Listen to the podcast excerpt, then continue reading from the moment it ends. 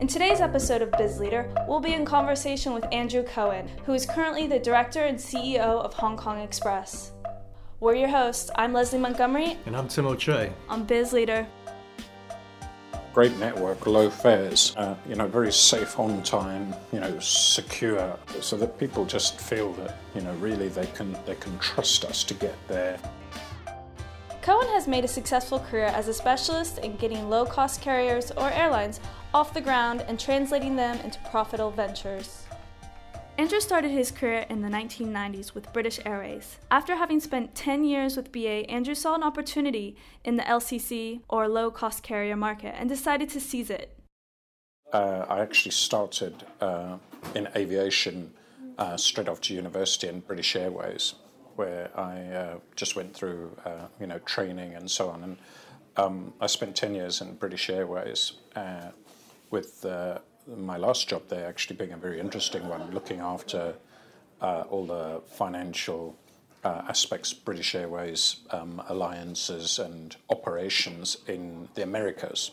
So this meant I went back and forth from London to New York and Toronto and the Caribbean and South America, and you know, so very, very, very nice time. Um, but uh, after you know, after ten years in, in, British Airways, I decided I needed a change and went to um, my first low-cost airline called Go that was set up by uh, British Airways to compete in the uh, in the low-cost sector. At that time, Ryanair and EasyJet, which you probably heard of, were starting to uh, get established and build the whole LCC sector in uh, uh, in the UK and Europe. And I thought, well, that's you know very interesting uh, development really of the uh, of the aviation market. So uh, uh I went to Go in 1999, so just just before the, the turn of the century, um, and that was also a very you know very exciting time. I was very lucky uh, to join just as Go was going through uh, big expansion. Um, and you know a lot of things happened. We did a, a management buyout of Go, in fact, from from British Airways, and uh, continued to grow the, bill, uh, the business. And then EasyJet came along and said, "Well, we want to buy buy Go," and it was um, it was one of those situations where.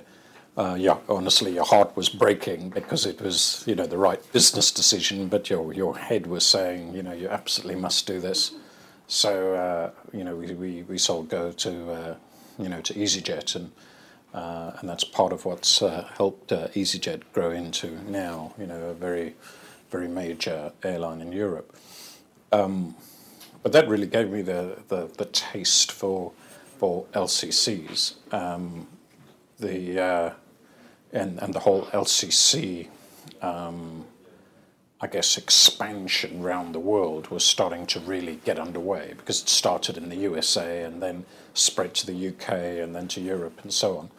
Um, so I then had a whole succession of different jobs um, at various LCCs in the Middle East, for example. I worked uh, there, I worked in India, I worked in, uh, and then I moved to, to Asia, I worked in the Philippines, Japan, Vietnam. And then, the, um, and then in 2013, the opportunity came up uh, to come to Hong Kong, which uh, you know, brings me up to date. So, how do these LCCs work, and how can they have such cheap ticket prices. It basically comes down to cost control, doesn't it? Right. Uh, every which way you can. Um, but I mean, it starts even before the plane's purchased, right? Yeah. A lot of LCCs will buy used planes or they stick with one type of plane. So when they need repair parts or they have any kind of maintenance costs, they already know what they're dealing with. So standardization. Right. I also heard that uh, increasingly they're, they're not so much buying old planes because within the last decade or so, planes have actually become so much more efficient in terms of operation, uh, maintenance. Uh, so it's actually it sometimes makes more business sense for them to buy uh, a bunch of new planes in bulk, so they get the bulk buyer's discount. Yeah, and I guess in the long run, um, that plane will be more efficient. Another thing they do is try to have a really quick turnaround time. So from getting to A to B and back to A again, sometimes spending less than an hour on the tarmac. Sorry, let's go back to um, the, the first point you were saying. I just wanted to expand a bit about the economy of scale, like being able to buy in bulk, because it doesn't just end at plane purchases.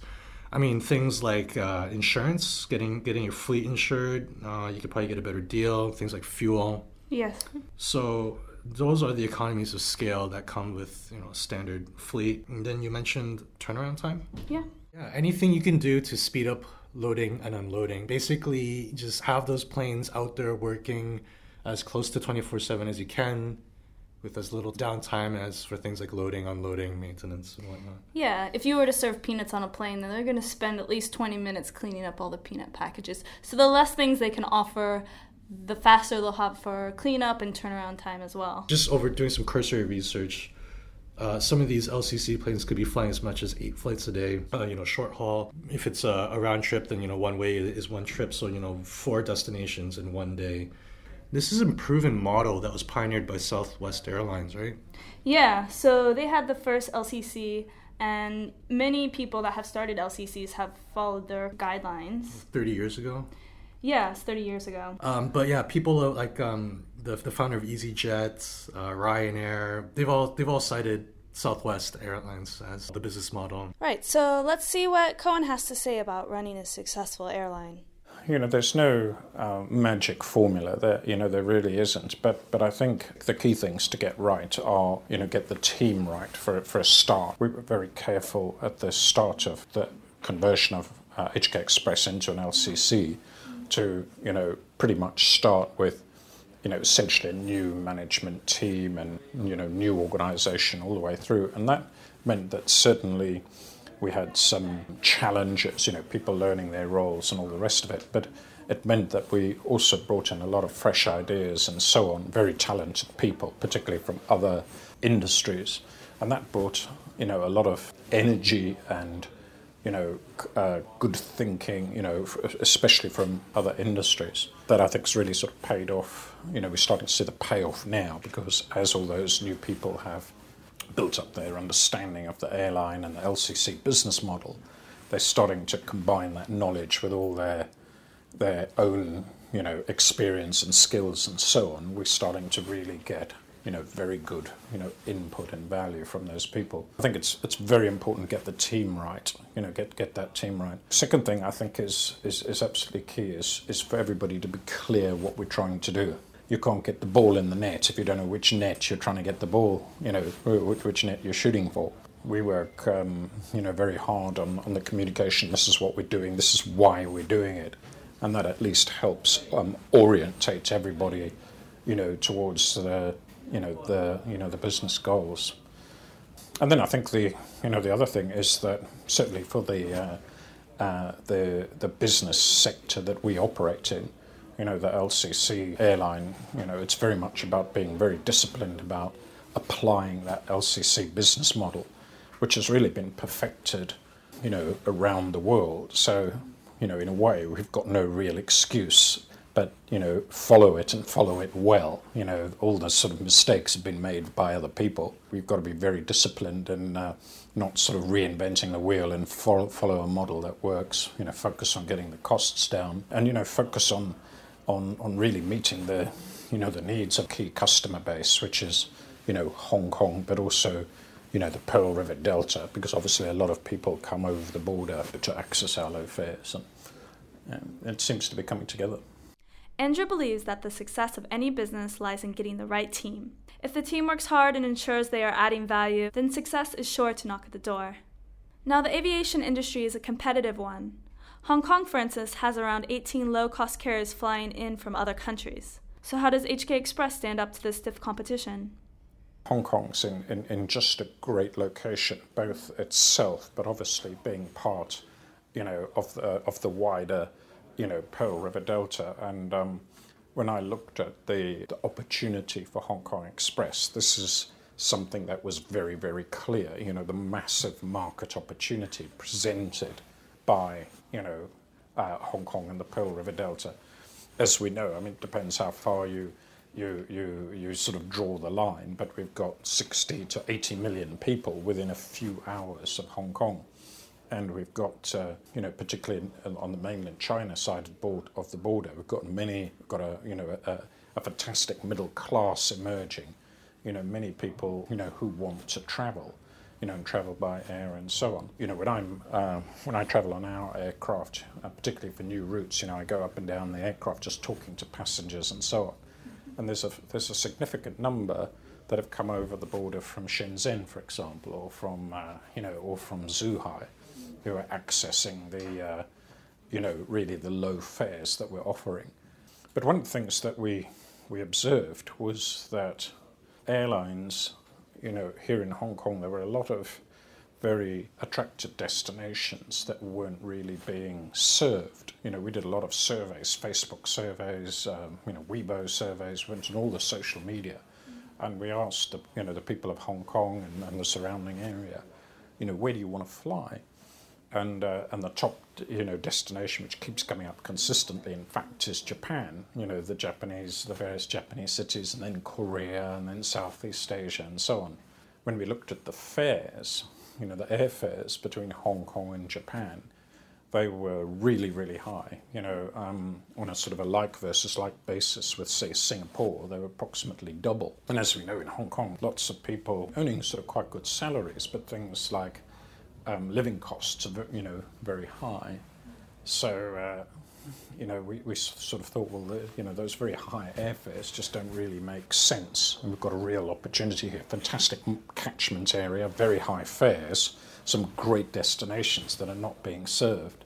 So it was then in a way really a, a, a no-brainer, you know, to restructure HK Express into an LCC and then build up that uh, the route network, focusing on you know Japan and Korea and Southeast Asia, and also some you know some key destinations in China as well, particularly those that are you know neglected, if you like, by you know by the other carriers. So we fly to Ningbo and Wuxi and to Kunming and um, and also some seasonal destinations, you know, Hailar, for example, uh, Lanzhou. So that's get, that's given us a, a really nice you know, route network. And but what we're seeing is a lot of passengers who perhaps um, either couldn't afford to travel at all, or haven't travelled by air in a long time. You know, now starting to travel and travel more often. You know, and that's really what low fares do. They give people more opportunity, you know, to travel, and that's really you know been the key thing behind uh, you know HK Express's growth to date. It's a market that's changing. You and I know that uh, go into any Chinese, you know, any mainland China city, uh, you can't find anybody that is separated by more than a few inches from their mobile phone. You know, they've always got their mobile phone. So I actually think that, um, and, and, it's obviously the same in Hong Kong, it's the same in, in, in, in Asia. So part of our part of our commercial strategy was very much about making booking online um, very easy, you know, very, very uncomplicated. So that's both, you know, on desktops, but also mobile. It's very easy. Whilst you're right that certainly on mainland China, many of our bookings initially were, you know, from travel agents. We're still very happy to work with travel agents. What we've seen is very strong growth over time in bookings direct on our website, you know, through people using their mobile phones um, or using online travel agents, you know, Ctrip, Taobao, for example. Um, and, and, and, we, and we're very happy with that. I mean, from our perspective, what we want to do is get our, our low fares out there and, and, and we let our guests really book whichever way they feel most comfortable. So, what can we expect for 2017 with LCCs? Well, I think oil prices, of course, play a, a, a role in how expensive or how affordable tickets are. I think most of the bets right now is that it's going to remain around $55 per barrel below.